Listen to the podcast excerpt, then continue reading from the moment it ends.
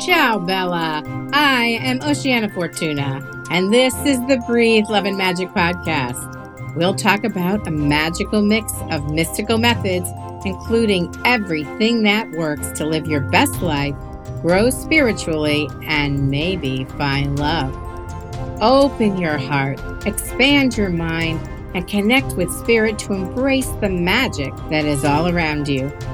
If you enjoy the show, please give it a thumbs up or write a glowing review and subscribe so you'll know when the next episode is available.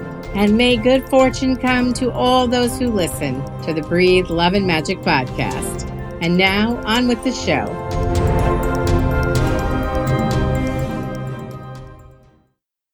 Today's episode of the Breathe Love and Magic podcast, I have a great guest, Jennie Lee. She is a multi award winning author of three books, including the prestigious Nautilus Book Award for her most recent Spark Change 108 Provocative Questions for Spiritual Evolution. A recognized expert in the field of yoga therapy and spiritual development, her other books are True Yoga, Practicing with the Yoga Sutras for Happiness and Spiritual Fulfillment, and Breathing Love, Meditation in Action. Jennie is a certified yoga therapist and spiritual coach who has counseled through the framework of yoga philosophy and spiritual psychology for over 20 years. She is passionate about helping people access soul wisdom and purpose. When she is not writing or coaching, she enjoys surfing with her husband near their home in Hawaii.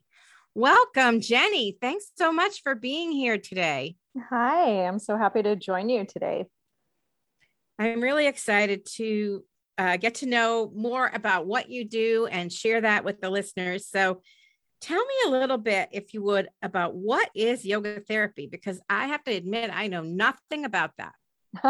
yeah, a lot of people don't. You know, many people in the West still think of yoga just as the physical postures that you might find in a yoga class, which you can find on pretty much any corner of America these days. But yoga therapy is a specialization. There's a whole international association of us who specialize in applying the yogic practices, so both physical, mental, and spiritual practices to daily life and to the challenges that we face being human. So you'll find yoga therapists who specialize more towards like physical rehabilitation of the body using yoga postures. My end of the spectrum is more on the psychospiritual end, and I coach people in the practices that really help them overcome things like grief or anxiety, depression, life transitions, any kind of emotional imbalance that they might be going through, and looking at some of the inner practices of yoga, if you will. Wow, that sounds excellent. We started in acting. So, this is an interesting transition from the stage, or I don't know if you were in film or anything. I didn't read deep enough, but how did you get from one place to the other? Because that's a major transition. you know, life is filled with transitions, right? And oh yeah, constantly recreating ourselves in different ways. When I was living in Los Angeles, and my my I had a 12 year career as an actress and did everything: stage, film, commercials, all different things, and yoga i discovered physical yoga at that time and so it was the practice that really helped me get feel strong in my body and kind of come home to my body in a lot of ways for the first time. I had not been an athlete as a young person. I, I danced a little bit, but yoga really put me in my body in a new way. So that was awesome. But then, as life does, it throws us all kinds of challenges and curveballs. And um, I was going through a really rough patch in my marriage and with a, a, pregnancy and other life transitions, moves across country, and was not very happy. And so I started looking for therapies and philosophies. I was a studier of many different world traditions for things to help me feel more in balance. And as I started reading some of the yogic texts, particularly the Yoga Sutras and the Bhagavad Gita, I found that. I found the practices that really helped me find inner peace and a deep sense of contentment, even as I was going through some major life transitions. And so, how I got from the acting to teaching yoga and becoming a yoga therapist was that several years, sort of fast forward a few years, and I was going through a divorce and needed to sustain myself financially. And that was the thing that was primary in my life at that time. It was what I felt most passionate about. And so I decided to open a yoga studio uh, bold move. now there's, like I said, one on every corner. But back then I was living in a small town in Massachusetts, and there wasn't there. There might have been one, but I figured there was room for another, and that I had something to share. So it was pretty organic, and so was the movement into yoga therapy. Very organic, just a, a desire to share what had helped me, and I continue to do that. Twenty odd years later still sharing the practices that have meant the most to me in the times of most difficulty in my life. Wow. You know, I give you a lot of credit because those are some big changes. And I know life does throw us curveball, curveballs, and I've certainly had a few thrown at me. So that's a pretty amazing transition. I'm curious, what prompted you to write Breathing Love in particular? Hmm. Breathing Love was my second book. It came from my own self study in the sense that I had become a regular meditator and I was finding a lot of peace in that. But I wanted to really get a difference. I, I, I, wanted to understand and feel like I had a deep relationship with God in a way that I had not before. So I started looking at the quality of devotion, which in the yoga teachings is one of the niyamas. It's the practice of surrender, of ourself of everything to the divine however one conceives of that. And um, there's many words for that. I use the word god so i uh, hope that doesn't bother anyone. But i really wanted to feel devotion and understand devotion and what was i being devoted to and what is the divine and how am i connected and feel that connection in a much deeper way. So that book really came from my own personal like I said, kind of deep dive and personal study into what is devotion, how do we live it, how do we embody divine love, universal love that's not personalized. It's not about the relationship that we're in or what we're looking for eh, eh, from another person. It's really about connecting to that universal energy of love and recognizing that we're a part of it and how it can sustain us. And so that's kind of the the way that I found myself into that territory and what I was exploring as I was writing it and hopefully what I convey to the reader through that book. You know, I'm just going to share a little secret with you, which is I call surrender the S word. and uh, I know a lot of what my purpose here on earth is, and it's definitely to forge my own path and speak my truth. But one of the things that I struggle with the most is how to let go. Like, I just wish someone would bottle that for me and send it on over. well, you're certainly not alone in that. It is the hardest thing for us to do because we're taught to be self sufficient. And there's, especially in the Western world, there's great praise for those who are self-sufficient and successful. I put that in air quotes and can kind of manage it, whatever comes to us. And e- even in yoga therapy i see a lot of people who don't breathe correctly. Literally they can't they're not even breathing correctly because they've held so much tension in their bodies and especially in their guts that their breathing has been reversed and they're they're holding on. It's like we're taught to hold it together. And so, this sense of self, that small self or individual self, is is fed constantly the messages of you're responsible you're so important or you suck or you know whatever the direction that it's going of the day but it's still a sense of separate self and that is quite different than when we recognize that we are part and parcel of one great self, this divine self or the divine essence, the divine love that I write about in in breathing love. You know, when you when we talk about surrender, well, that was part of the exploration in that book is like what am i surrendering to and what am i surrendering exactly and so it's all Good in there. question. Yeah. it's all in there. and I know you said Good. you just got the book, so I'm excited for you to read that section particularly. And Yeah, I, I think that's going to be good. And I look forward to carefully combing through that chapter and material. It's so funny because the idea of like, who are we surrendering to and what are you devoted to? And it just is not part of how I talk about my spirituality and and so that's what's also making me really curious. I lead a group called the Manifesting Power Hour and it's been going on since April and it's going really well. And the women in the group have been manifesting all kinds of things. So it's been amazing to watch and I feel very honored to be their merry little leader, but we were talking about faith and how do we have faith and how do we trust the universe? And i have a feeling that all of that surrender and devotion has something to do with that. In addition what we came to spend time on we, we just met last night was in the expansion. So this is what i focus on expanding your energy so that you can connect with the oneness.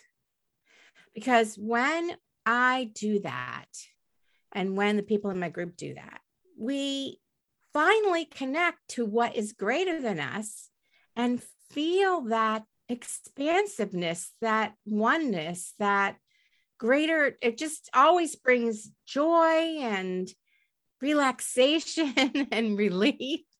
And we forget to do that all the time. Like we're always connected, but we forget and we're all stuck in our heads and our bodies or whatever. So, is that where you're going in a way?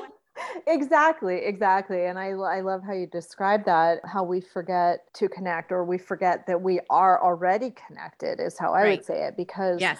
we separate ourselves, right? There, the, this energy, the energy that we're both talking about, whatever you want to call it, the, just the the energy of life, life force energy is what the yoga teachings call it, is all around us all the time. There's this massive flow of energy just buzzing around us all the time. And so we are connected to that. We are a part of it, but we forget that. And so then we kind of squirrel ourselves off into our little tiny corner of life and all of our stories and problems and hangups and we disconnect. We we energetically disconnect from that. And I call that energy love. See, that's where the breathing love Mm. comes in for me because to me, well, one of my spiritual teachers, and I always reference this passage of Yogananda, he says that love is the harmonizing principle of the universe. And so, if you just think of it as kind of a law of nature, if we are immersed in the energy of love, then things are going to be running harmoniously. And if we're not, then they're not. And I know this very specifically with, um, I'll just share, I'm married, and uh, as any married person knows, you know, you don't always agree with your partner. So my husband and I have our disagreements at times. And I have practiced specifically some of the things that I, I mean, every I've practiced everything that I write about in Breathing Love, but there are certain exercises. I, there's exercises at the end of each chapter, and there are specific ones about uh, literally breathing love in moments when you're really angry. And I have been really angry at my husband, but I've made the choice to place myself into that energy of love even though I'm really angry. And so then it it shifts for me where I'm standing in relation to what's happening. It's like I'm just making that choice. I'm not going to disconnect myself from love, even though I'm angry about something. And eventually we make our way through it and we, you know, as human beings, we have our discussions and we come to compromises. But I know that I wouldn't get there if I disconnected from from love. That makes so much sense to me because it sounds to me that you could be in the energy of love and still angry at your husband because you could because Yeah. one is way bigger than the other. Exactly. Exactly. The divine love or the universal love, that energy of love is way bigger than my personal love or his personal love. So as soon as we reconnect to that bigger love, then we open the channel of our of ourselves for it to come through and meet the other person. Now, ideally, two parties are practicing this same sort of sense of connecting to universal love, breathing love, all of the, these things. But even one person can do it and it'll make a difference. It'll yes, make a big can, difference. I can see that. And because you could probably transmute the energy just by connecting to that love and letting go of the other stuff and that could change it all by yourself. Absolutely totally because you think about it when when two human beings are arguing there are separate agendas right? We each have our needs and our desires and things that we're trying to get met. And so if mine bumps into yours then we're going to have an argument and we're going to try to see who's going to get their need met or their desire met. And if i stay in that egoic place of separate self then i'm just going to be tenaciously clinging on to getting that agenda met. Whereas if I let go of that momentarily, I just drop that. I had a teacher that used to say, drop the towel, stop hanging on to the towel, just drop it and reconnect to the divine energy, then suddenly a whole different kind of experience is happening. Yes, definitely. So, what's interesting to me coming from this part of our conversation is that what you call love I call magic.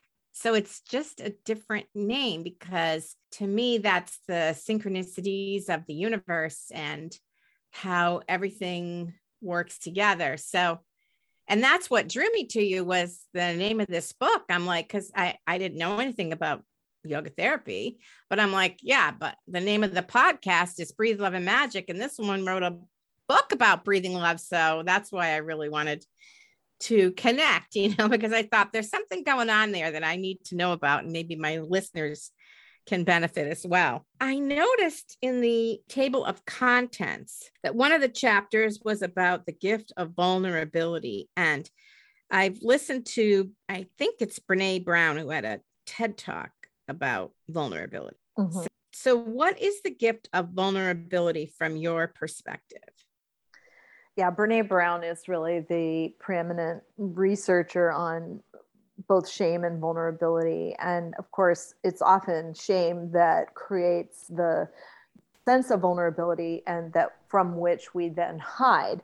But of course, it I'm going to go back to the reference of the small or egoic self, that personal self which has its own kind of stories and agendas. And that's the part that get that feels the shame or feels vulnerable. It feels like it, it has to defend itself and you know might be not liked or judged if it says the wrong thing. And if we can recognize that we're so much more than that like we're so much more than just our personality and our body and our story and our history where we've come from we're, we're way more than that. We're divine beings. We're souls that are, are eternal and that are just journeying through time and space and and have a presence that is so much bigger than whatever it is that we are experiencing or have experienced as human beings in this lifetime. The gift of vulnerability is really the the ability and willingness to show up in any relationship parent child partner friend whatever and say here's me. Here here's me as a frail and and fallible and limited human being with all of my neuroses and insecurities.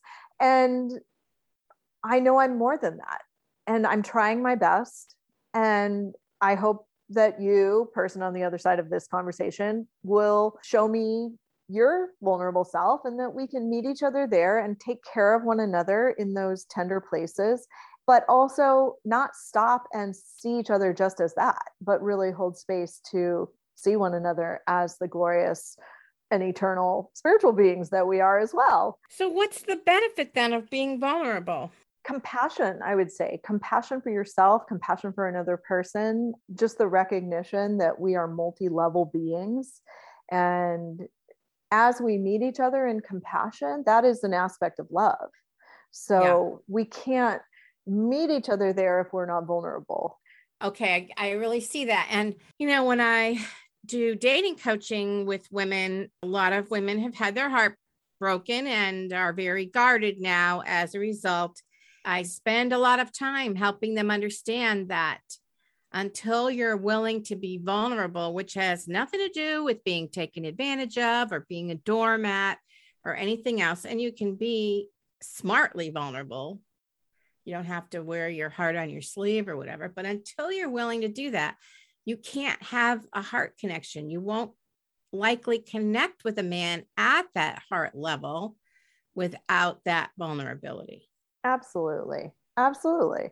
Because otherwise, we're just showing up with a mask on. And so one mask meets another mask, and there's nothing really genuine connecting there. So it is definitely through our open hearts, our vulnerable hearts, that we can be met. But I agree, there is a, an aspect of discernment which needs to be present because not everyone is completely trustworthy or worthy of us sharing our vulnerability. And some people can kind of play the vulnerability card of victimization or whatever and we don't want to go down that road either it, it, it's not about pandering to a story of vulnerability it's just the recognition that we all as human beings have a tender side we do even the strongest right. among right. us have a tender side yes when I so when I was dating, I dated I dated 30 men in 15 months after 40 to find the man I've been married to happily for a long time. So number 28 was this guy who was totally wrong for me, but I was so sick and tired of doing the right thing. And I just thought, I don't care. I'm just going to do this. It's going to be fun. And when it stops being fun, I'm going to kick his butt out the door. So I made that promise to myself and I felt I could trust myself to follow through.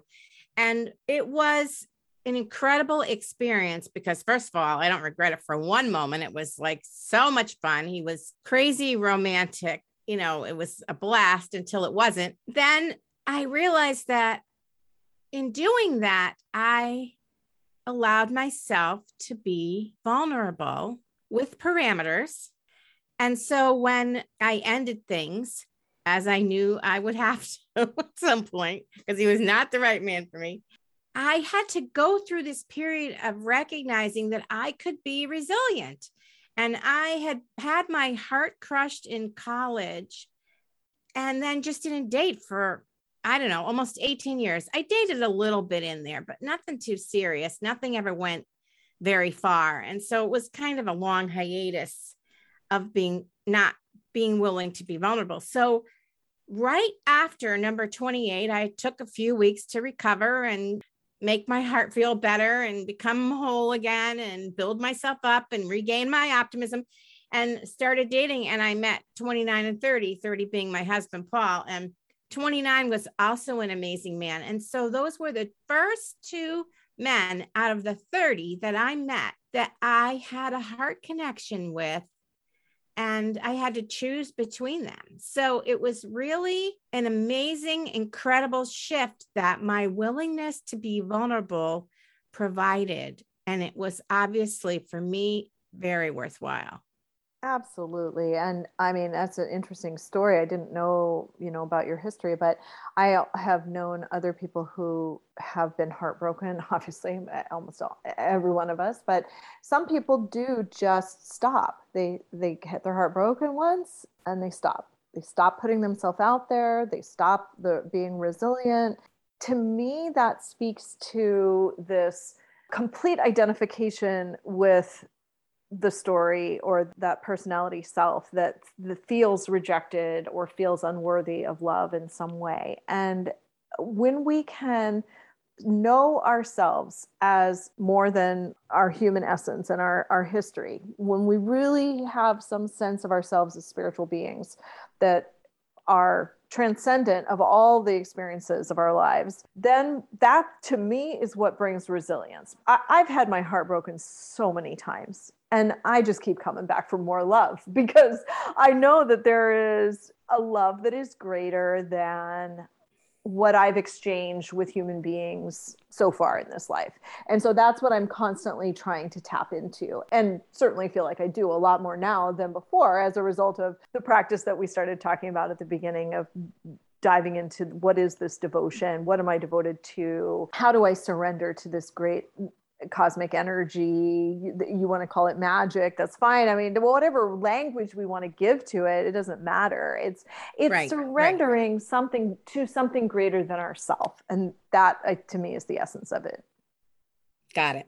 I saw another line where you said the key to our freedom is the active practice of loving. So I'm wondering if you have one of those examples of daily practice in that or how you want to better describe that so we can understand what you mean. Well, I think we all know sometimes we just don't feel like being nice. we don't feel we don't feel like uh, being nice or we don't feel like being courteous or we don't feel like going out of our way to help somebody else. We don't even necessarily feel like hugging our, our partner some days. I don't know. It depends on what mood we're in what we've got going on. Like to me but the active practice of loving is that choice that knowing i'm either take i'm either going to act in a way that is going to take me closer to love or it's or i'm going to act in a way that's taking me farther away from love. Ah. I make a choice that is kind of self-serving or closed down, like, nah, I don't want to be nice today or I don't want to hug him because I'm in a mood. I don't feel like getting up off the sofa. Then that's taking me away from love. It's not just taking me away from my partner, but it's taking me away from the energy of love. So I'm constantly choosing that active practice of loving. So like in my mind as a as a running commentary, are you moving closer to love? Are you moving farther away from love? Is mm. this is that are you choosing love right now? Are you choosing self-centered behavior? And good gracious, we know that the world right now is filled with a lot of self centered behavior and not a lot of conscious loving. And so I think about this when I'm out and about with strangers, you know, hold the door for the person behind you. I can't even tell you how many times I've had a door dropped in my face recently. Uh-huh. I mean, just hold the door for somebody. Smile at the person that you're walking by on the street. Yes say hello to the cashier at the grocery store, make eye contact over your mask, and recognize that there's a human being there who is having a hard day and just extend a little love. That places us into greater flow with the energy of love in the universe and it's bringing us closer. It's that simple.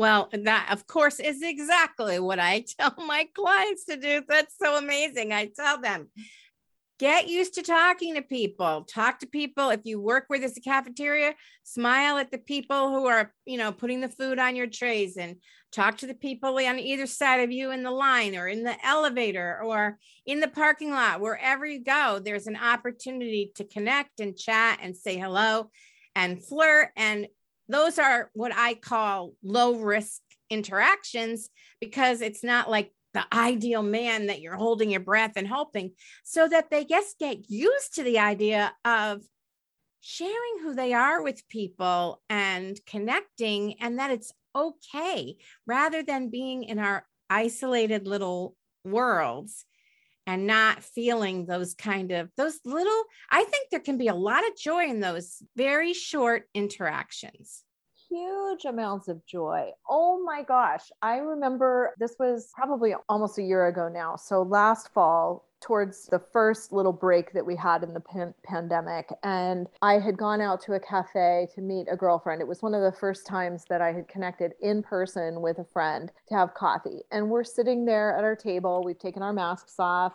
uh, because we're sitting and eating. And the, there's a man sitting at a table just close to us. He was eating by himself. And I remember looking up from my food and I happened to catch his eye. And it was just a simple eye contact with a stranger and he smiled and his smile lit up his face and the fact that i could see his smile without a mask and that it was just that simple like an interchange of a smile with this stranger i literally started crying my heart wow. was so yep. filled with love for this stranger and this simple gesture of human connection that we have been so robbed of during this pandemic it was profound and it really brought home to me how, just like you said how miraculous and filling deeply enriching these small low risk connections can be. And we do need to do them all the time. All the time. Yeah. Yeah i think it's it also helps you see that you really are connected to so much more than you think. So i want to just ask you before we wrap up because i'm so curious about this you said that brought you to tears and I have found over the years that the more love I feel, the more I end up crying. I mm-hmm. don't know if you can answer that because this is my thing, but what is that about? Like, why would love bring us to tears?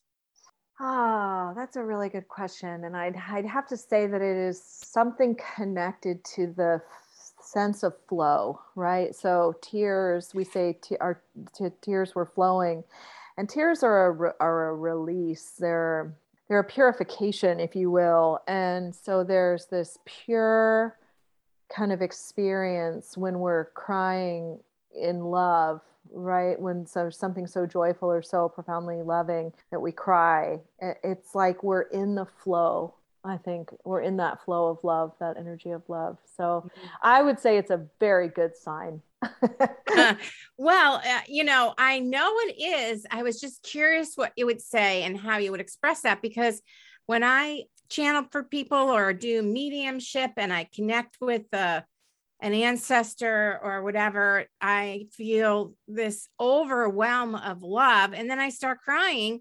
And it's not a sad thing. So I'm like, what is with the tears? So I've just come to accept that it's probably a reaction to an incredible surge of energy that's really universal and it has to do with love or whatever. But even on my wedding day, my justice of the peace forgot to show up. You know, what are you going to do? We're all sitting there waiting, you know. So I'm like, all right, serve dinner. So it was Cinco de Mayo. So she'd probably been out partying. So anyway, she did show up, but we did get married. And when we got married, all I could do was cry.